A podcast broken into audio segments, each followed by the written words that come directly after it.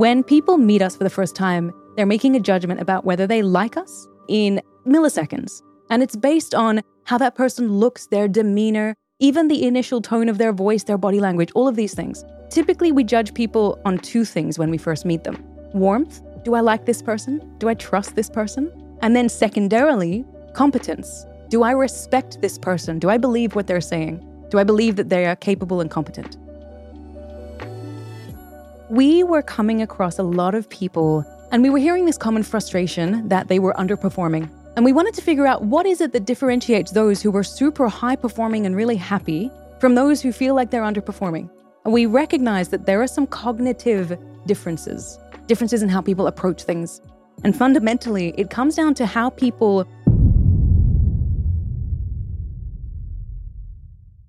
What is up, Young and Profiters? You're listening to Yap, Young and Profiting podcast, where we interview the brightest minds in the world and unpack their wisdom into actionable advice that you can use in your daily life. I'm your host, Hala Taha. Thanks for tuning in, and get ready to listen, learn, and profit.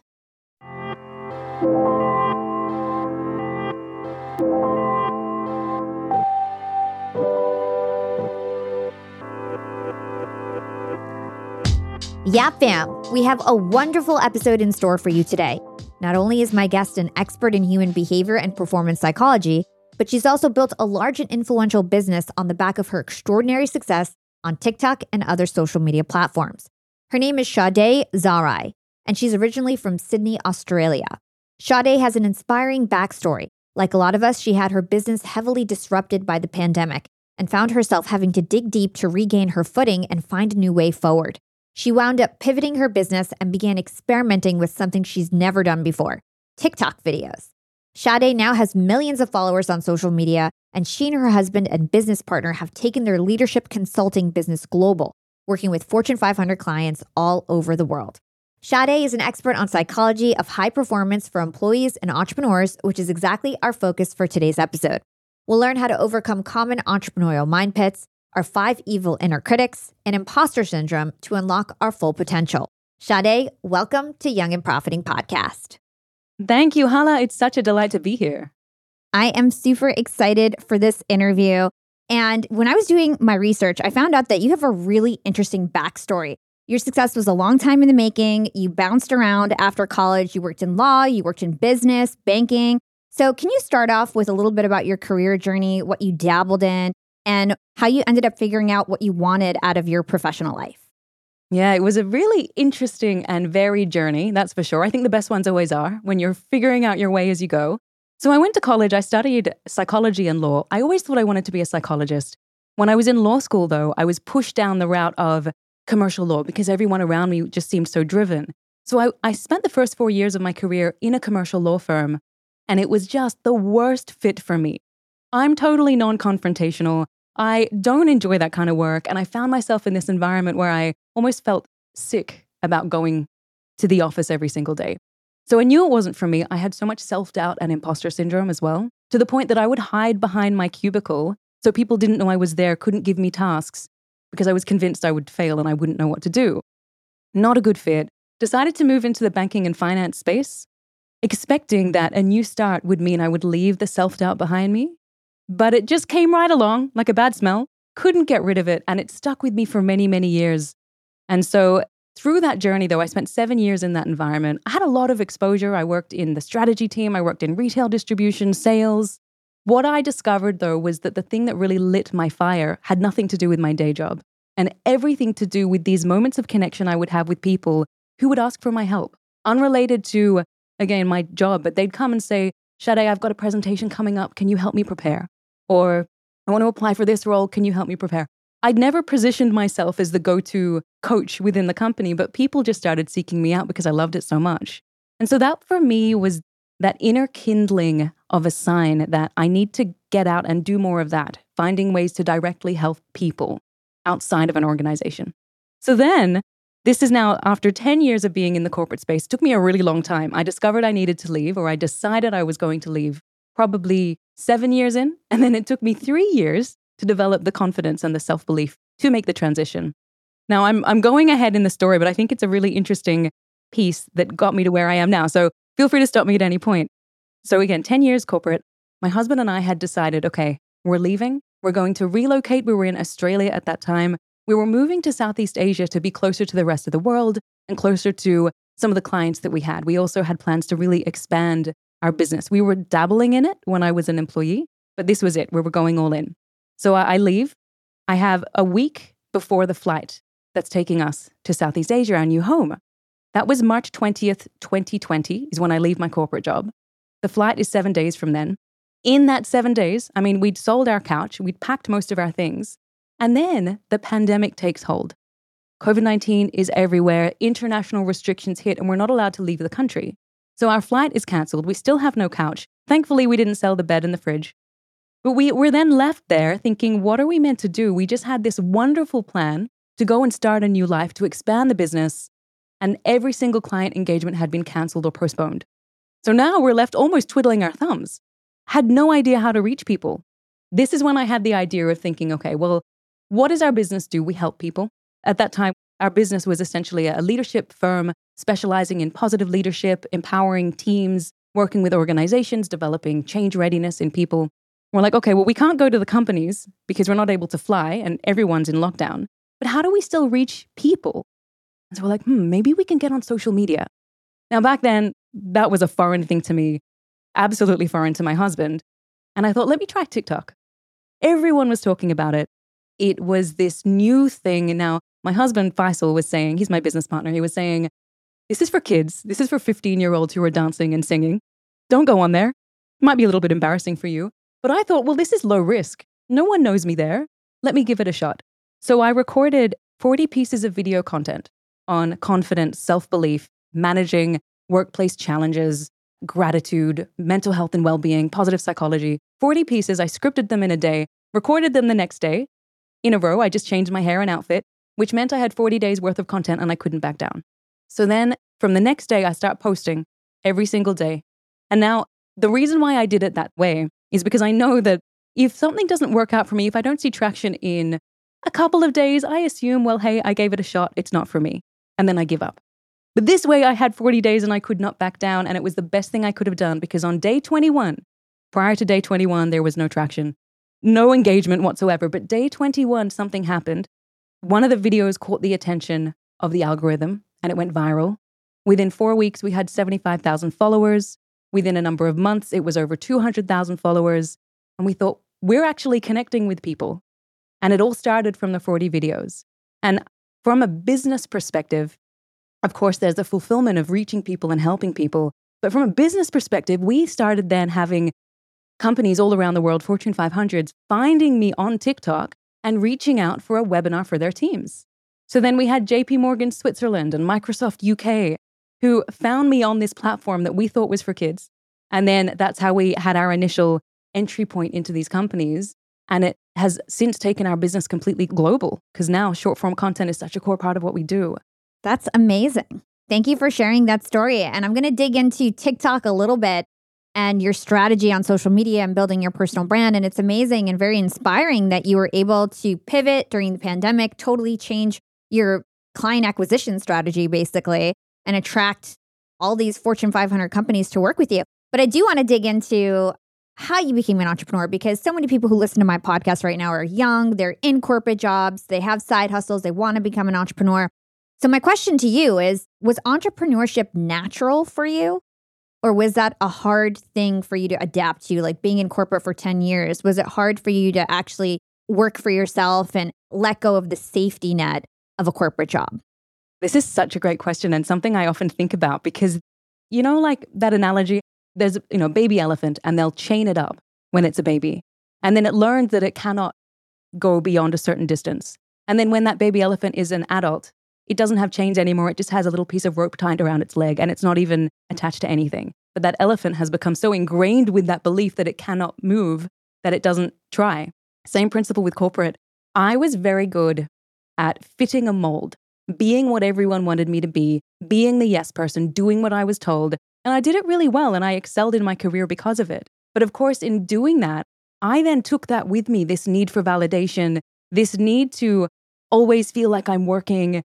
I haven't been able to shake it. So it's funny that It's been however many years since I've left. I still take that with me. I've done myself either. But the idea is you're desensitizing your body and desensitizing that reaction to remind yourself that, hey, it's okay, I've got this. So you're almost overriding this natural biological instinct that you have with control. And it's remarkable. The benefits are remarkable, as you know. The same thing was for me when it came to speaking. I needed to put myself in that position enough times that I no longer reacted to those butterflies in my stomach as though I was about to vomit. And I started to think, well, actually, no, this gives me energy that allows me to project further. This gives me the care factor that I need to do a really good job. So it allowed me to redefine it, but I had to do it. And that's why for me, doing the free things up front was really great, because the standard was much lower in terms of what people were expecting and what I was expecting of myself. It was free. So I started small, did them for free, built it up. Same thing applied with video. So when it came to doing video, at that time, I was still comfortable to be on stage. I'd done it enough times that I didn't have that fear. But video is totally different. For some reason, for me, I couldn't cross that bridge to just feel comfortable with it. I think it's because you record it and then you watch it back and you're so vulnerable. I also knew that when you post a video online, so if we move into the psychology space, when we look at cognition research and the psychology research, we make a first impression about someone in milliseconds, so quickly. And it's based on how that person looks, their demeanor, even the initial tone of their voice, their body language, all of these things.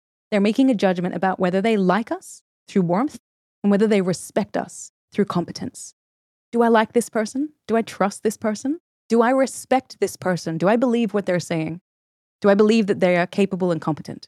When people meet us for the first time, they're making a judgment about whether they like us in milliseconds, so quickly. And it's based on how that person looks, their demeanor, even the initial tone of their voice, their body language, all of these things. And typically we judge people on two things when we first meet them.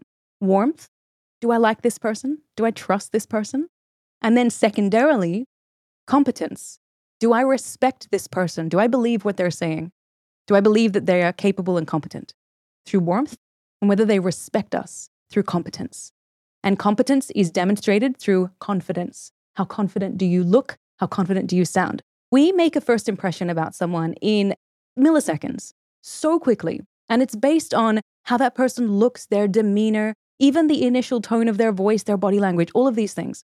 And typically we judge people on two things when we first meet them. Warmth. Do I like this person? Do I trust this person? And then secondarily, competence. Do I respect this person? Do I believe what they're saying? Do I believe that they are capable and competent? So we make these assessments. Now, when you're sharing static posts, it's much easier to demonstrate competence because it's words on a page. The warmth factor might come through in how relatable you are in your wording, but it's a very different level to when you're putting a video out because people are seeing you. They're seeing your face, hearing your voice, making these assessments about your micro expressions, and then making an assessment as to whether they like you or not, and whether they respect you or not. It happens very quickly.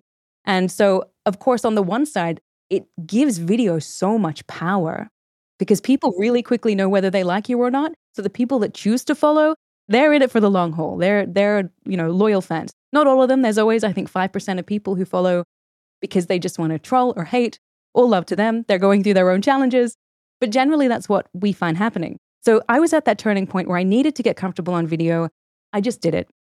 Before I did the 40 videos, I'd started creating just a few short videos for LinkedIn. Really short, helping employees mainly within the work environment. How can they navigate work from home? How can they navigate challenges with their teams, etc.? I did maybe 3 of them. And they were not very good. Like, they were really not very good. That's completely objectively not very good. Bad quality setup. I had a little microphone. The lighting was okay, but yeah, not very good. But then I recorded these 40 videos. I just put myself in a position where I said, look, whenever we start something new, it's going to be a little shitty. And that's okay. Embrace the shitty, because then you have all this room to grow from shitty. It's actually better sometimes to start low, because then you can only go up from here. One of the things I've found since many years now down the track is sometimes I'll create a really great piece of content. Hala, let me know if you've experienced this. Really beautiful piece of content. You share it and you think, how am I going to top that? And I will hold off for a couple of days rather than posting regularly because I'm thinking, well, I've just posted something beautiful. How do I anyway, These things, these stories that we tell ourselves. But for me, just getting comfortable with it required me to actually do it and then detach myself from I think there's always this transition point when you're going from where you are now and all the people that know you where you are to where you want to be. And it's almost like the people that know you now are actually not the people that you necessarily want in your community in terms of who you want to be because they're in a different world. Making that transition is really hard. We were coming across a lot of people and we were hearing this common frustration that they were underperforming. And we wanted to figure out what is it that differentiates those who were super high performing and really happy from those who feel like they're underperforming. And we recognize that there are some cognitive differences. And fundamentally, it comes down to how people approach their goals. There's a lot to it, but I'm going to start just with the how people approach their goals piece. So we discovered these mind pits, which people resonate with. They've either been in one or been in all of them. And a lot of people who are lurking on social media, they're in this space. Hala, I imagine a lot of people who follow in your community are also in this space. They have these amazing goals. They want to run these amazing businesses and have these followings on social media and do all these great things. And they're researching and consuming and telling themselves that they will feel ready at some point, but they're not taking action. So they're stuck right at the beginning. We call it failure to launch. And when we look at decades worth of research, there's one very common overarching theme. What do you think it is? Perfection. Perfection. And it's overthinking. It's believing that you must be perfect. Otherwise, people will judge you. People will criticize you. What if I fail? What will that do to me? This overthinking that is fueled by perfection leads to complete stagnation. Now, when we think about the brain is wired to magnify what we focus on. It's an evolutionary survival mechanism that we have, which is designed to keep us alive, negativity bias.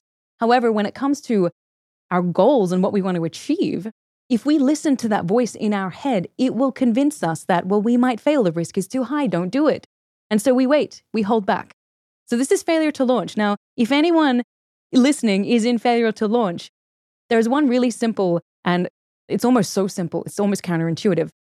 Really simple approach that comes from the research on goals. Peter Gollwitzer is the expert, the researcher, psychologist who's looked into this. And it's really simple. Those who are able to take action on their goals, they do three things, which is captured in something called a goal intention. They just specify when they're going to get started, where they're going to do it, and what they're going to do. And they usually have a phrase of at, in, I will. So they actually set themselves a goal and then you must take action. Don't let perfect get in the way of good enough for now. Remember, embrace the shitty. Good enough for now doesn't mean that's where it's always going to be. That's you getting started. That's mind pit number one, failure to launch. And I know I've been in this sometimes. I have wanted to do some things for so long and I keep convincing myself, oh, not yet, not yet. I think one of the greatest antidotes to growth is not yet. I mean, it's good that it has the word yet in it because growth mindset, it means it may come, but not yet is you giving yourself an out. So find something and just do it. Mind pit one, failure to launch. Now, mind pit two is a really interesting one. We discovered this initially. I was having an interaction with this gentleman. This was back in Australia, and he was a highly talented young man. He was 1 year from finishing his PhD research. So he'd spent, I think, 3 or 4 years doing rigorous research and experiencing the world of academia. But then he came to me for some guidance. I was coaching him and he said that he was going to drop out. And then he also shared that he'd half finished his master's, his second master's, which was an MBA, to pursue the PhD. So he hadn't finished that either. And it seemed like he was just not able to see things through. He wasn't getting anywhere with all these part completed commitments and he was treading water. So he was exhausting himself without going anywhere. And this is the second mind pit. We call it treading water. This is where people have so many goals and they're so excitable that they will start something and then get bored and then try something else and then go somewhere else and sign up for a business mastermind and never finish it and get a course and maybe do one lesson and 50 million self-help books and they've read one chapter. It's this kind of behavior of too many things that you want to do that you don't take action. Have you ever been in this one? I don't fall into the first two buckets. I fall into the last one. Oh, got it. Okay, that one's coming. That's coming. So this one, it's driven by self-doubt where you're questioning, is this the right thing for me? Should I be doing this? Maybe I should do that. You also, boredom comes when you've been doing something for a while, the initial dopamine hit tends to wane. And so you think, well, this is not as exciting as I thought it would be. Let me try something else. And then, hey, that's really exciting initially because new is always exciting. Yay, dopamine hit. And then it fades. So you never commit 100%. Now, a really interesting thing, this gentleman I was speaking to, He did end up quitting his PhD. He dropped out. I don't know how someone does that after 4 years, but he did. And he started a charity working with underprivileged youth. And he's still doing that 5 years later. And he is extremely fulfilled and he's found his purpose. So what we discovered is that when a lot of people are in this pit, it's actually not that you can't commit. It's just that you're doing the wrong things and you are doing too many things. You need to just ask yourself, what is the most important thing for me to do right now? And so a really simple approach here is to remind yourself of the meaning of what you're doing and make sure that it aligns with who you want to be. And there's two quick tips I want to share here. The first one is in 1987, there were these two researchers, Valacher and Wagner, and they proposed a way to understand how we interpret and think about our actions. And so basically there's a range. So we have a low-level identification where we focus on the how of an action, the mechanism. So Hala, right now we're sitting and talking. That's the low-level mechanism. The high level is where you emphasize the why of the action. It's the purpose, the goal of the action. So it's empowering entrepreneurs with tools to improve and transform their lives. That's the why. It's so important. We know this, right? We need to tap into the why in order to feel that motivation, but also to make sure that what we're doing is the right thing. So I encourage anyone who might be in this bucket or in this category, hone into the high-level meaning. There's always a low-level meaning. What's the high-level meaning? And then the second very, very quick tip is some people in this state, because they don't have the motivation, the moment something challenging comes their way, they crumble. And they just say, oh, not for me, I'm going to try something else. And so we encourage you to do something called a premortem. A premortem is a concept in the project management world. It's also called inversion. It's a really simple technique. You proactively think about all the things that could go wrong, all the obstacles that could get in your way, and then you troubleshoot before they happen. What will you do? You develop something called an implementation intention. It's your coping plan, if then. Now, fascinatingly, the research from Peter Gollwitzer tells us if you develop an implementation intention, you're going to be 3 times more likely to achieve your goal simply by having your if then plan.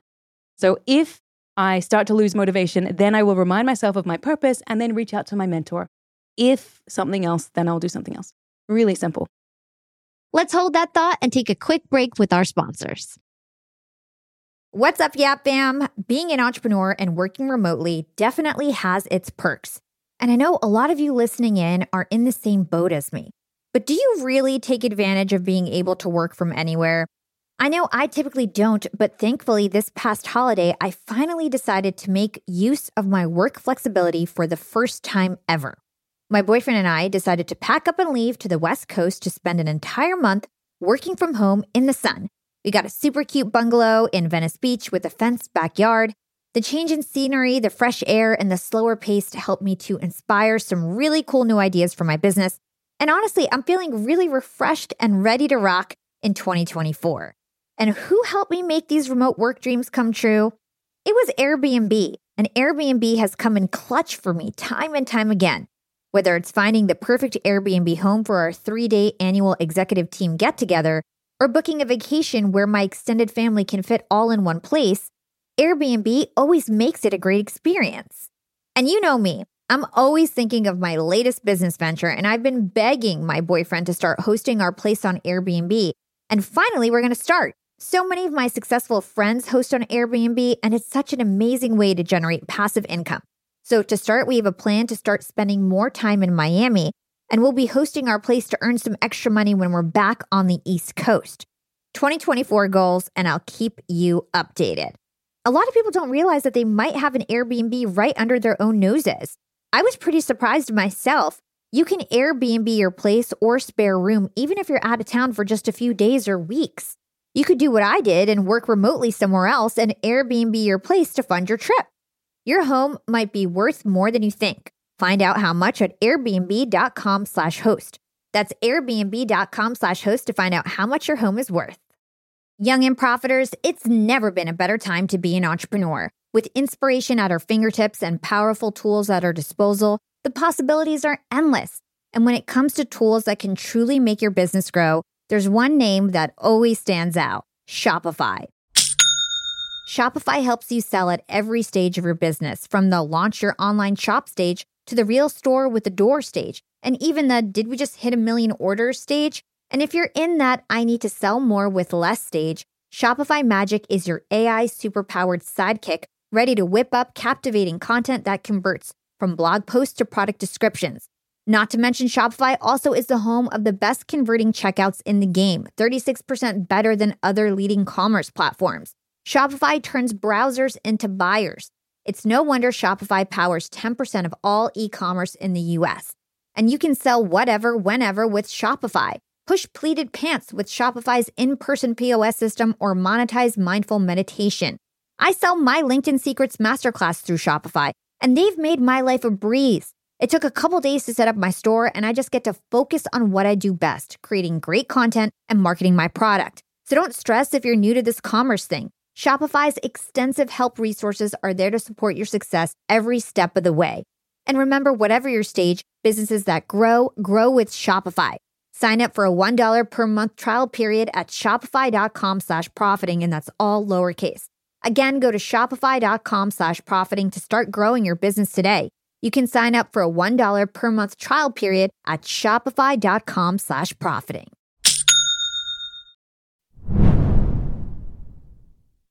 Let me ask you one follow-up question about this one, because I think treading water is actually really, really dangerous for people's careers. I have a lot of friends that fall into this bucket, and what happens is that they never become very successful or make a lot of money because they don't have the discipline to focus and just get good at something.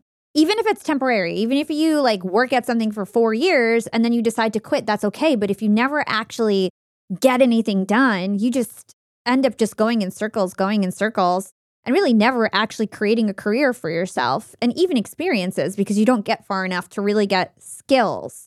So I just want to call out that if you feel like you're falling in this bucket, you need to understand that focus is so important to actually grow skills and make money later on. And I think that finding how to have that discipline, finding your why, finding your purpose, and really sticking to something, even if you don't necessarily like it, for a little bit just to gain the skills is really important. Totally. There was this beautiful quote, I can't remember who said it, but it's, more is lost through indecision than the wrong decision.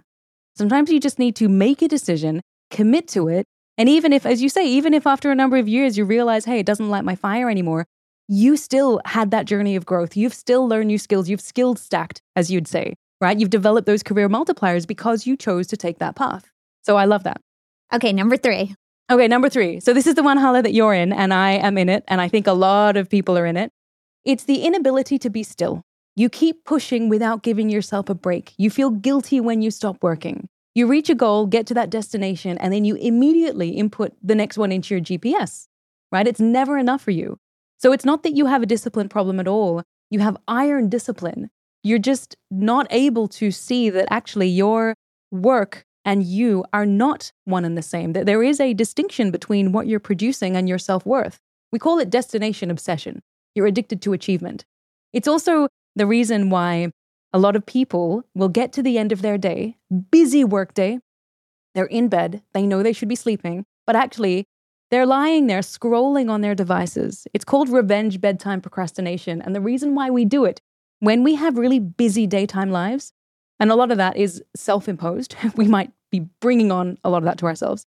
That moment right before bed is the only moment of personal control that we have. And we know that the sooner that we sleep, the sooner tomorrow arrives, and then we have to get back to doing it all again. So we want to try and hold on to that as long as we can, and then we sleep later because we're on social media. So revenge bedtime procrastination. This is also the realm of productivity guilt. You stop working. Hala, do you feel guilty when you actually stop working? Yeah, I've gotten better at it, but yes, for sure. For a long time, I couldn't even not work weekends because I'd feel guilty about it. Were you like that when you were an employee or only when you became an entrepreneur? Both, but more so when I was an entrepreneur. Really interesting. I felt exactly the same thing. And for me, a big part of it is when I worked in the corporate space, you know, you work and then you get your salary. It goes hand in hand. So work and money come together. When you're an entrepreneur, it doesn't necessarily go like that. You can design your work in such a way that it's not time for money. I mean, that's what you want to do, right? It's not time for money. You don't have to be working ridiculous hours. But a lot of us do it because in our brain, we have this belief that if I'm making money, then I must be working. And if I make more money, then I just must work more. It's gone the other way. And it's very confusing for us. And it's one of these things that drives this productivity orientation. So in this position, The best thing you can do if you're here, and Hala, I'd love to ask you what you've done, because you said you're getting better at it. Actually, before I even share my tip, what have you done that has really been effective for you? I think that I understood that I needed to temporarily put everything into my business for about 4 years, where I just really worked 16-hour days, worked through every weekend. I still cared about my relationships, but I deprioritized that and really prioritized my career. And then there came a certain point where I achieved a level of success and I was able to train more team members. I have a big team where I just felt like, okay, like weekends are off limits now. And I just started setting these boundaries. Still work really late oftentimes, but I give myself the opportunity to have like no meeting Wednesdays. And then sometimes I can go like get a facial or get my nails done or do whatever I want. I go on vacations all the time now. So it's just, I just basically realized that that sacrifice was temporary and I no longer needed to do that anymore. And, you know, there's just different phases of your life. I think it's important to sacrifice at some point to get to where you want to go, but you can't do that forever. It's not healthy. Absolutely. And it's beautiful that you have created a life now that gives you the freedom. You knew that you needed to put in the 4 years. And then unlike a lot of people who would get to the end of the 4 years and think, well, I want to just keep going because I was able to do it and maybe I can take my business to even higher level. And it's this myth, again, that we're living where we think we must just always be connected and always on. But you've created that boundary, which is so important. And that's essentially when it comes to this pit, this mind pit, this cognitive space that we're stuck in, there's no magic pill that's going to make it go away other than setting a boundary with yourself. Because people in this pit are really good at getting things done, right? They're very good at getting things done. And so because we make time for what we prioritize, we actually need to prioritize the breaks, prioritize the weekends off, the days off to go and get the facial or whatever that is, and then make them meaningful. So again, if we look at that high level, low level meaning, the low level is I'm taking a day off work. The high level meaning is I'm taking this day to rejuvenate, to become my best self, to build up my internal stores of energy so I can be my best for my team, to lead my business and go harder. So it's having that, the meaning behind your breaks. And then even just starting really small, going for a walk, disconnecting from tech. So I think we are so connected to our devices and it's just getting worse. I mean, with AI, it's a wonderful thing, but I think also it's going to make us even more tethered. Hopefully we'll get to a point where technology actually does alleviate a lot of the daily grind. Currently, it's done a lot to help it, but it's also, again, made us completely connected. I was having a conversation with Professor Piers Steele, who's one of the foremost researchers in the realm of procrastination. And he said this beautiful line. He said, we're amusing ourselves to death on social media with all of these extra things that we're occupying ourselves with. And I completely agree. And I think we're also killing our creativity by working so hard for so long, taking these breaks. Helps. I mean, how do you feel after you have your no meetings or your no work Wednesdays or, you know, the days where you go and invest in yourself? How do you feel when you come back? Totally re-energized. Completely. And you as an entrepreneur, especially if you have employees, you're responsible for the energy of the company. So before when I was just working, like that made everybody anxious, you know, yeah. And now it's just more calm, understanding, relaxed. And I think that that improves the energy management of the company overall too. Completely does. And there are flow-on effects to performance and engagement. And it's interesting when we look at, again, a lot of the psychology around the effect of a leader, there's something called trait affective presence, which I call, well, I mean, the researchers called it like a psychological vibe. It's essentially how people feel when they're in your presence, but also when they're just thinking about you. And you can be someone who they feel energized by when they're around and when they're thinking of, or de-energized by. And so as a leader, as an entrepreneur, as a business owner, it's so important that you do what you need to do to be that source of positive energy. Because again, as you said, emotions are contagious. If you're feeling anxious, if you're working so hard, people are going to feel it no matter how much you try and hide it. So I just want to quickly mention for anyone listening, if you're really interested to learn a little bit more about these mind pits and do a little self-assessment to determine which mind pit you might be stuck in, I have created a special resource which you can download at shadezahrai.com/mindpits. So it's shadezahrai.com/mindpits, which is mindpits. And then you'll be able to figure out which one you're in. Although you probably know, Hala, you knew, I knew which one I was definitely in. Yeah, if you guys want that quiz, I'll stick it in the show notes for you to make it really, really easy. So let's move on to inner critic. you say that inner critics are basically a sub-personality that some of us develop. They're basically demons to us, and they shine a spotlight on our weaknesses. So let's go through these quick fire style. I'm going to list them off. You tell me what it is, and then let's talk about afterwards how we can overcome them. So the first one is the classic judge. The classic judge is that voice in your head that judges you for what you did, what you didn't do, what you should have done. You can't do anything right by the classic judge. So the default critical voice, classic judge. The victim. The victim is the voice in our heads that leads us to feel completely powerless. Who am I to do anything differently? Who am I to make a change? You're focusing on things outside of your control. The victim also leads you not to take any responsibility for anything. Generally, you can't identify that you have a victim because it won't let you. But other people in your life will think, oh, yes, okay, that I can see that in you. So it's one of those that has a double edge. You don't notice it in yourself, but other people do. The protector. The protector, we call it the misguided protector. Its role is to try and keep you safe from harm. Now, the harm that it's perceiving is the risk of criticism or judgment or failure. It highlights all the risks. And the thing is, when you listen to the protector, it does keep you safe, but you're also stuck because it paralyzes you from taking action. It magnifies everything that could go wrong to try and prevent you from putting yourself in a position where you might experience some kind of pain or rejection. So it's well-intentioned, but misguided. The neglector. The neglector is the one that convinces you that you are not worthy of care, your needs don't need to be met, you don't deserve to set a boundary, you need to make sure everyone else is happy with you, otherwise you're worthless. So it leads you to neglect your needs in preference of everyone else's. You're a constant giver. And the last one is the ringmaster. The ringmaster is the one that drives our destination obsession, that third mind pit. It's the one that pushes us and tells us we have not done enough, we don't deserve a break. It pushes us relentlessly to just keep going. Okay, and then how would we, instead of having an inner demon, start to develop an inner coach and overcome all of these inner critics? So the first thing to do is become aware that we have these critical voices. My PhD research is looking at self-talk as a construct. And when you think about self-talk, it's the voice in your head, the thoughts that you have. There's a spectrum. So on one side, we have self-regulatory thoughts like, oh, maybe you should go to the gym tomorrow because you haven't gone for the last 3 days. It's guiding you. It's not criticizing you or judging you. On the other end of the spectrum, we have the critical voice, which says, you better go to the gym tomorrow because you're lazy and fat. It's judging, it's criticizing. You need to recognize that these inner critical voices, we call them inner deceivers. I had a TEDx talk about this early last year and it ended up being the top 10 most watched TEDx of the year. So people really resonate. The inner critical voice, it's there to try and help us. It's well-intentioned. It's just completely misguided. So acknowledge that you have this part of yourself. But then remind yourself you don't have to obey it.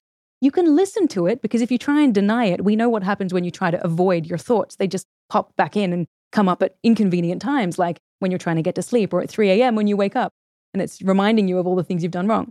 It's there, acknowledge it, but don't obey it. Flip your thinking around and say, okay, what is this trying to protect me from? Is there any real harm?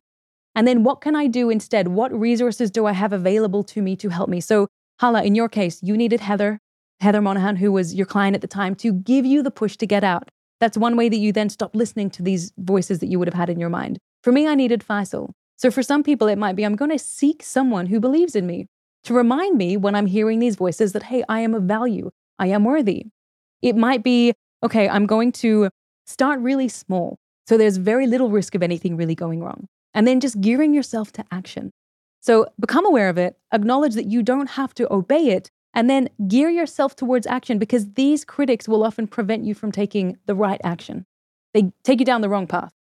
So then ask yourself, what is the right action here? What do I need to do? And then find a way to do it. Great advice. And I know that the ringmaster also has to do with imposter syndrome because it basically reminds you that you're a fraud, you're undeserving of success. So I'd love to move on to the topic of imposter syndrome. We've all heard of this term, but how would you specifically define it?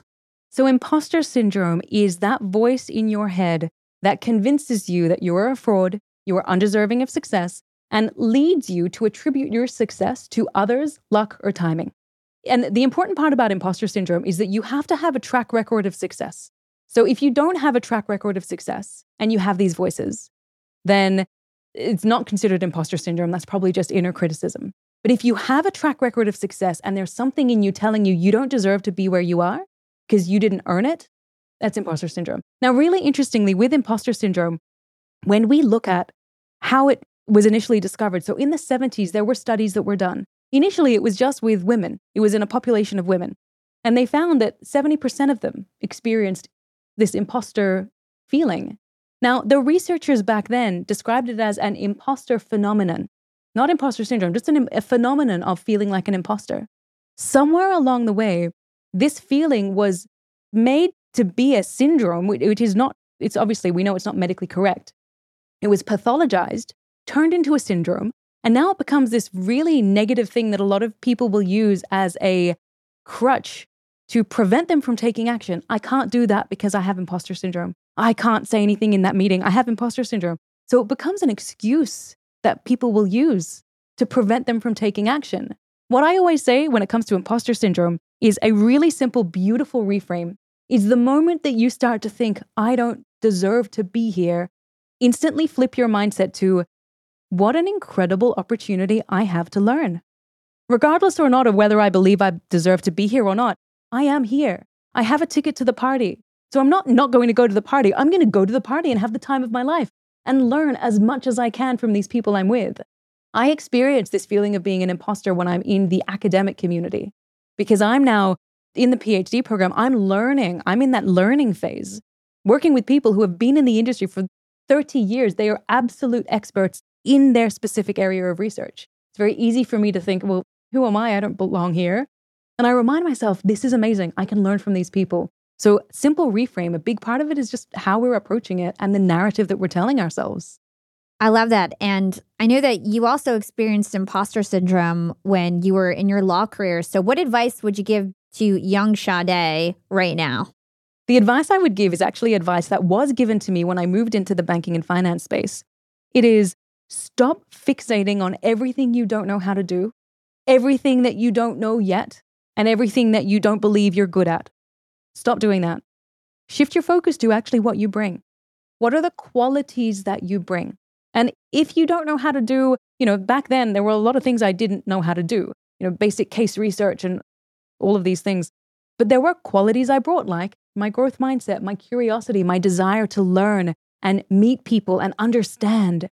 I brought that with me and I needed to remind myself of that because it's those qualities that are transferable regardless of what industry you're in, regardless of what you're doing. So even if you feel like an imposter, you can still bring those qualities and then learn what you need to learn until you feel like you belong there.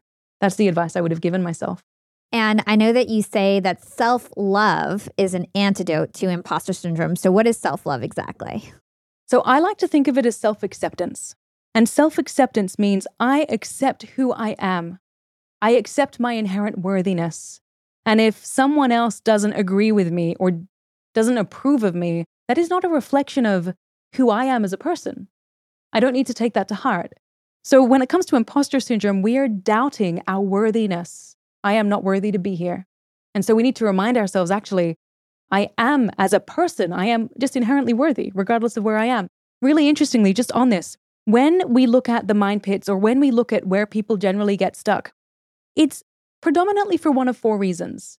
And these four things that I'll take you through very quickly, they converge to create something called our core self-evaluations, which is how we see ourselves, the core of who we are, our self-image. And what researchers have done over the last 50 years, social scientists from all over the world have explored what's really going on and identified these four things. And the way that I describe them is like this. The first one is if you're finding it challenging in life, if you're not taking action, if you're stuck in a mind pit, the first reason is that you don't accept yourself. So you have a low self-esteem. You don't fundamentally accept that you are worthy or you deserve success. And so you'll hold yourself back. If it's not that, it's that you fundamentally don't believe that you have what it takes in terms of your capabilities. I don't know how to do this. I won't be able to achieve the goal. And that's to do with self-efficacy. Self-efficacy is that belief that you have what it takes to achieve your goals. If it's not that, The third one is that you have what's called an external locus of control. You're focusing on things that you have no control over, and that's preventing you from taking action. That's why you're experiencing the challenge. The fourth one is that you are unable to manage your emotions. So you're either so filled with anxiety about what the outcome would be if you take action, or you're just not able to manage the feelings of overwhelm that you get when you're thinking about all your goals. Generally, it comes down to one of these four things, and it all comes down to how we see ourselves. So I'd say those four things actually come in, because you can have self-love, you can have self-acceptance, but if you're really struggling emotionally, it's going to get in the way. You're going to feel like an imposter, and then that's going to derail you because you'll have that anxiety influx, the cortisol will run, you won't be able to think, and it'll impact your performance. So I always say these are the four antidotes, or the four laws of confidence, if you like, right? Self-acceptance, self-efficacy, believe in your capabilities, focus on what's within your control, and take steps to manage your emotional state. The best piece of advice I could give. It's great. So you mentioned confidence, so let's move into that direction. How do you think we can project more confidence at work? What are your top tips? So with confidence at work, it's such a big topic, and I remember talking about it a lot because I picked up on this when I was in the workplace. It seemed like those who were confident were assumed to be better at their jobs, and they would often be the ones to get promoted and to accelerate their career trajectory because they exuded confidence. They weren't necessarily more competent than other people, but they were seen. And so there's this correlation between confidence and competence. So when it comes to how we look more confident, because the fact is, when we think about what I said earlier, that when people meet us for the first time, they're making a judgment about whether they like us through warmth and whether they respect us through competence. And competence is demonstrated through confidence. How confident do you look? How confident do you sound? So really simple. The very first technique or very simple piece of advice I'd give or guidance, what's your posture? We spend so long looking down at our devices that all of us are developing this slight hunch, which is not helpful for confidence. Also, really interestingly, there was this wonderful research that was done with Amy Cuddy's team, and they found that power posing had some challenges in terms of the p-value, but this other research was found to be quite robust. What they did is they put people in a room and they either had a phone to look at or an iPad or a computer screen, big one. So if you think about the postures they were taking on, people on the phone were hunched over, the iPad was sort of more neutral, and the computer screen, they had a more expansive posture. They found that people who were sitting behind the computer screen ended up taking action more than the other two groups. And it's actually entirely because of the posture, not because of what they were doing. So your posture not only impacts how others see you, but how you feel. So that's the first one. The second one, which I find really interesting, is, when you're around someone and they're just walking really slowly, they're kind of dawdling, and then you see someone else and they know where they're going. They have a mission. They are getting there. I mean, who looks more confident? The faster person. Yeah, the faster person, so long as they're not knocking people over and looking ridiculous. Generally, when you're walking, if you want to exude more confidence, have a purpose and walk with purpose, as opposed to sort of dawdling around. So that was really interesting. There's some work that's done on looking at biological cues and how people walk and how that converts into perceived confidence, and they found that walking slightly faster can really help. And then smiling. Really simple. Smiling conveys confidence, because if you lack confidence, your body will tell you not to smile. So if you see someone not smiling, the brain automatically goes, oh, they're not telling the truth, or something's up there. When I used to be in the dance world, I used to teach. And when I was teaching, if I were teaching in front of, let's say I was teaching with other world champions, or again, imposter syndrome, because I wasn't one, but I was in that environment, I would always smile. I would just adopt a huge smile, even if I wasn't feeling it. And I would start to feel that confidence trickle into the rest of my body because of how people would respond to me. So smiling is really powerful. We'll be right back after a quick break from our sponsors. I want to talk to all you employers out there, and let's talk about company culture. At Yap Media, we have a super unique company culture. We are all obsessed with excellence, and we even call ourselves this really cute name, Scrappy Hustlers. We're all Scrappy Hustlers at Yap Media. And my team is growing fast, and hiring is a pain in the butt, especially if you're looking for A players that are going to roll up their sleeves. But luckily, when it comes to hiring, I no longer feel overwhelmed by the search for the perfect candidate, because I use Indeed, the ultimate hiring platform. Indeed's matching engine always presents me with a pool of high-quality candidates that match my job description to a T. If you're tired of drowning in your hiring pool, Indeed is here to rescue you. You can use Indeed for scheduling, screening, and messaging your candidates, making the entire hiring process a breeze. And Indeed doesn't just help you hire faster. 93% of employers agree that Indeed delivers the highest quality matches compared to other job sites, according to a recent Indeed survey. I've hired some of my best employees at Indeed, some of my best scrappy hustlers. With over 140 million qualifications and preferences analyzed every day, Indeed is constantly learning from your hiring preferences. So the more you use Indeed, the better it gets at actually hiring your perfect match. Join the ranks of more than 3.5 million businesses worldwide that have already chosen Indeed to hire great talent. And listeners of this show will get a $75 sponsored job credit to get your jobs more visibility at Indeed.com/profiting. Just go to Indeed.com/profiting right now to support our show by saying you heard about Indeed on this podcast. Indeed.com/profiting. Terms and conditions apply. Need to hire? You need Indeed. Young and profiters, I've got a fun fact for you.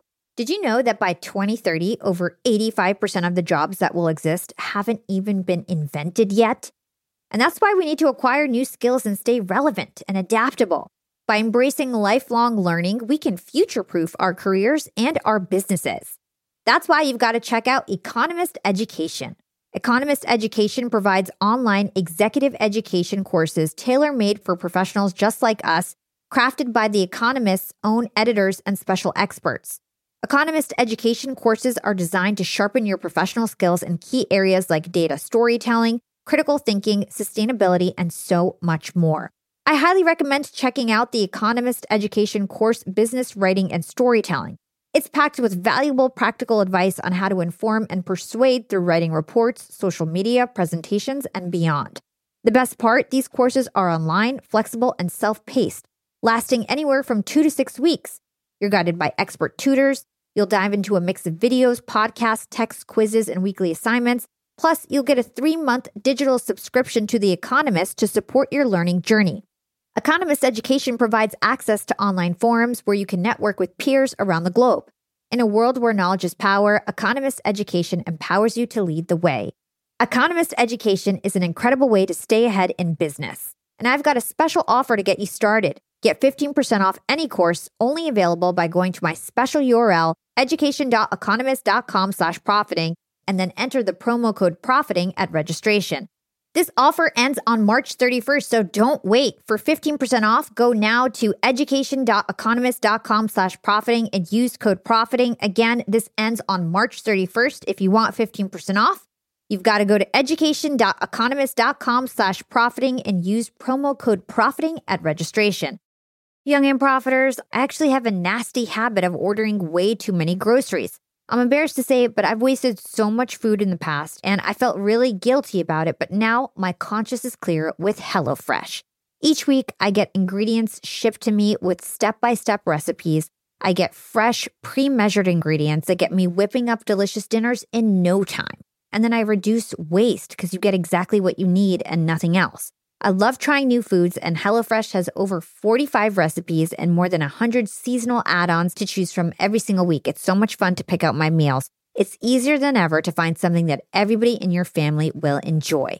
I personally like to stick with the basics when it comes to HelloFresh. I get their meat and veggies plan. I love the options they have for that. And trust me, it's cheaper than takeout, and with pre-proportioned ingredients, you'll never waste money on excess food. And now Green Chef is owned by HelloFresh, which gives me an even wider variety of meals to choose from. There's something for everyone. I love switching between the brands, and you can enjoy both brands at a discount with me now. Skip the grocery store and save time with easy, tasty recipes delivered to your door. Go to HelloFresh.com/profitingfree and use code PROFITINGFREE for free breakfast for life.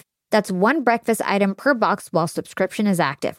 That's free breakfast for life at HelloFresh.com/profitingfree with code PROFITINGFREE. Really great tips. And I know that a lot of people don't just struggle with confidence, especially introverts. They struggle with showing their smarts and competence at work. So can you talk to us about how we can actually seem smarter? We're all probably smart in our own way, but a lot of us don't know how to exude this smartness to other people. So what are the things that we can do? There's a few tips. I'll give you 3. I think the first one, though, prefacing it all, is to remind everybody that We don't live in a world yet where true merit is acknowledged and recognized. It's actually based on how you look and the relationships you have and all these other things. I always encourage people to yearn for the day when we live in a world where people are acknowledged for what they bring. But in any case, until we get there, very simple tips. The first one, to exude more confidence, especially if you're an introvert, and that competence factor, you got to be speaking up in meetings. And this is really difficult for introverts. I am an introvert. In meetings, I would struggle so much. If you're an introvert, you might feel this way.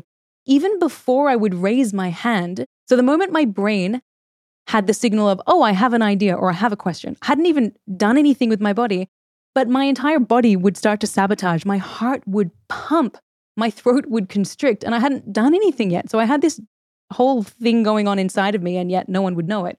So as an introvert, really important to speak up because you need to be visible. And in meetings, that's when people are seeing who is engaged. And unfortunately, visibility is linked with perceptions of engagement. So simply see if there is a way that you can share something right at the beginning of the meeting. You might even get in touch with the person beforehand and say, I have something I'd like to share. Can you, as the host, can you pass over to me or put me in the agenda? That's really easy. You can share something relevant to the meeting. It can be an interesting insight that you read, an article you came across you want to let everyone know about. Whatever it is, share something at the beginning. And then try and share something right at the end. Doesn't even have to be of value. It can just be, that was a great meeting, everyone. Looking forward to the next one. There's something called the primacy and recency effect in psychology, where we're more likely to remember something that happens at the beginning and the end of a session. So if you're speaking at the beginning and the end, even if you don't say much in the middle, people are more likely to remember you. So that's one of them. The next one is, if you really want to elevate your competence, this is something that not enough people do. You want to capture and document. There's two ways you can document. Document whenever someone gives you a task. So we all know what it's like, whether you're a leader in a company or you're an entrepreneur. You give someone in your team a task and it's due in a week, and then you forget about it. And then they send you an email and like, here's the thing, and you can't even remember what you asked them to do. So you have to go in there. And so what you can do proactively, if you're that person who was given that task, you send an update, maybe halfway through the week. Hi, quick update on what's going on. Here's what you asked me to do. Remind the person, they will thank you for it. Here's what you asked me to do. Here is where I'm up to. Here are the roadblocks I've faced and how I've overcome them. And if I had more time, this is what I would do differently. Or this is the help that I need from you. So you can update the person. And then when it's due, you do the same thing. Here is what you asked me to do. Here is what I did. Here are the challenges that I came across. Here's what I would do differently if I could do it again. You're being really proactive. Whether or not that person reads it, you're getting into the habit of capturing a progress report for yourself. You have it documented, because how many times have you received something from someone and you say, well, that's actually not what I asked you to do? Or you deliver something to someone and they say, that's not what you asked me to do. And you're thinking, yes, it is. I've got it written in my notes. When you document it and send them an email, it's there. It's written. It's evidence. So that's the first one. The second one is, every Friday, incorporate something called a weekly win. And this is specifically if you're a team member, whether you're working in a company, a big one or a small one. But send a weekly win email on a Friday to your manager and just let them know, this is what I have achieved this week. This is how I contributed to the team. And these are my plans for next week. It can be very short, a couple of bullets for each of them, but you are reminding that person of the contribution that you're making without you physically having to say anything. And this is also wonderful when it comes to visibility, because that person's going to be across what you're doing. Now, if you're a business owner and an introvert, I mean, Hala, I'd love your perspective. My perspective is, I tell people, if I'm going to be the quietest person in the room because I'm an introvert, I tell people, hey, everyone, I'm an introvert. You might not hear from me much, but I'm still processing. And I might reach out to some of you afterwards to ask some follow-up questions. People actually don't mind when you're really open and honest. Yeah. I'm like extrovert. If anything, like I have a problem like not speaking up. And that would always be my negative feedback, is that you talk too much in meetings.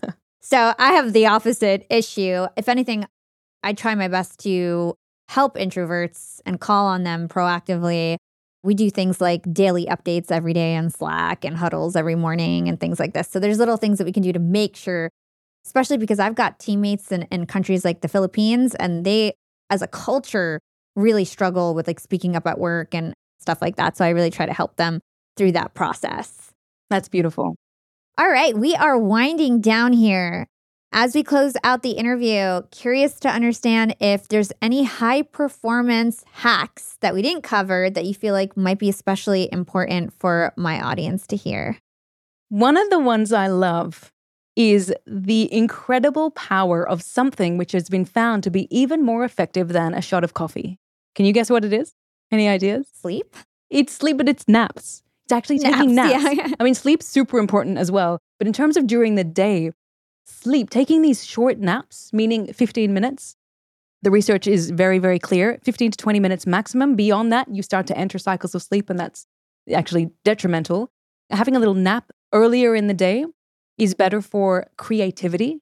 Later in the day is more physically restorative. 15 minutes, set your alarm on your phone and just close your eyes. It's incredible what this can do for your energy. So that's one of them. The other one is the power of walking, especially when it comes to creativity. So we know that walking can help with focus, with reducing procrastination and increasing your energy when you come back in after you've been outside. And the important thing with walking though, and I've made this mistake, don't take your device. And if you do, don't read emails while you're walking. That just default, it destroys the entire benefit. Actually look at nature around you. Look at the trees, look at the clouds. It's called soft fascination and it has these beautiful restorative powers in the brain. But the other thing is there was a study in 2014 from it was a Stanford researcher, and what she found was that when people went out for a walk and looked at nature around them and then came back in, they had more creativity. Their levels of creativity were significantly higher than those who were inside, and it actually persisted for a long time once they were back in and working. So if you've hit a creative block, which we all do, if you've hit that point of diminishing returns where you're just exhausted or you're procrastinating, just get outside for a walk. It's remarkably simple, but the research absolutely confirms, the science confirms it is going to be so beneficial for you. That's great. Naps and walks. Yes. I had Daniel Pink on the show and he taught us about something called the nappuccino. Oh, and I love that. Have you heard of that? I haven't heard it, but I love it. You drink coffee and then you take a 15 or 20 minute nap, and then you get the boost from the caffeine. Caffeine kicks in 15, 20 minutes. Plus you get the boost from the nap, and he calls it a nappuccino. That's brilliant. I love it. It's a double whammy. That's fantastic. So I hear you have a new book coming out. Can you tell us about that? And then hopefully we can bring you back on the show when that's out. Oh, thanks for asking. It's still a long way away. We've only just signed our global book deal. We're really excited about it. It's going to be looking at a lot of the research from the PhD. So looking at these four qualities I mentioned, looking at the mind pits, and then going into detail around how people can really get themselves unstuck. It's not going to be published until 2025, so a long way away, but I'll definitely reconnect with you then. And who knows where you'll be as well, all the exciting things that are happening in your world. I mean, maybe by then we'll be reading your book too. I'm looking forward to that. Thank you. All right, so we end the interview with two questions that we always ask all of our guests. The first one is, what is one actionable thing our young and profiters can do to become more profitable tomorrow? This is beautiful. So in terms of profit, I think the first thing is you need to define what that looks like for you. And of course, we can talk about money, but I'm not going to talk about money. For me, profiting is how do you live a more fulfilling life where you are constantly growing? So the one thing you can do today, the biggest or the greatest piece of advice I can give you is create your to-be list. What this means is write down a list of things that you aspire to be so that you're super clear on that. To be generous, to be loving, to be kind, to be someone who challenges the status quo, to be someone who makes a difference and has an impact. Write this down. And then every decision that you make, make sure it aligns with that to-be list. It becomes your filter system. And this is how you can make sure you're living a profitable life that is aligned with greater fulfillment and the person that you aspire to be. And what is your secret to profiting in life? And you already know this, but profiting doesn't have to be just money. My secret to profiting in life would be to be grateful for every step of the way, every learning, every challenging situation you have, every moment of suffering, because suffering is what makes us stronger. When we can change our perspective on suffering, this is what gives us that beautiful quality of being human. And it's the hardest thing to be appreciative and grateful during times of suffering. But if you can acknowledge how it's shaping you into a stronger and more refined version of you, then nothing is too much trouble and there is always time. That's fantastic advice. Shadé, it was so wonderful to have you on the show. Where can everybody learn more about you and everything that you do? I would say come onto social media, Instagram, TikTok, YouTube. Actually, I do have a career training that might be helpful for anyone who is in the career space. If you just go shadezahrai.com, you'll find it there. please reach out. And I'd love to hear if anyone really resonated with something in this beautiful conversation with Hala. Let me know. It's always lovely to see what people connected with. Awesome. Well, you're super impressive. You dropped so much knowledge bombs in this interview. I feel like people learned a lot and were truly inspired by your story. So thank you so much for coming on the show. Thank you, Hala. I had so much fun. I really appreciate being here. Shadé is a brilliant woman. I love it when I meet women that come on the podcast and they exude confidence and beauty and smarts. And she's just such a great role model. It's no wonder she blew up on TikTok so quickly. She's magnetic and engaging and really, really smart. So kudos to Shadé. She's really crushing it right now. And I really came away with a lot of helpful insights into how our minds work and how we can harness our minds more effectively. Let's start out with how entrepreneurs can handle what Shadé calls mind pits, or cognitive traps that can keep us from achieving our goals. She breaks these down into three types. First is a failure to launch. Some people struggle to just get off the runway. The main culprit here is believing that you must be perfect. This is understandable because our brains are wired to focus on what others think of us. But when it comes to our goals and what we want to achieve, sometimes we have to ignore that voice in our head and take a risk. And to help you do this, Shadé says that you need to take action on your goals. This means doing three things. Focus on when you're going to get started, where you're going to do it, and what you're going to do. The second mind pit is what Shadé calls treading water. This happens when people have so many goals and projects that they ultimately can't finish anything. To address this, you can start by stopping and asking yourself, what is the most important thing for me to do right now? Another technique is called inversion. You proactively think about all the things that could go wrong, and then you troubleshoot before they happen. The third and final mind pit is the inability to be still. So many of us entrepreneurs push and push and push without allowing ourselves to take a proper break. Maybe you feel guilty if you're not always working. Maybe you're just obsessed with your destination or addicted to achievement. Whatever the reason, you need to stop and set a boundary with yourself. Prioritize your breaks and your downtime. Make them meaningful. Finally, a few other tips Shadé shared that I really loved. Find a mentor who's also your champion, someone who sees the path that you can follow, and then advocates for you to get them on that path. Also, and I think this was my favorite tip of the conversation, is treating your stack of skills like a luggage lock. One dial is just way too easy to crack. Give yourself some more dials. Make it harder to deny you or for AI to replace you.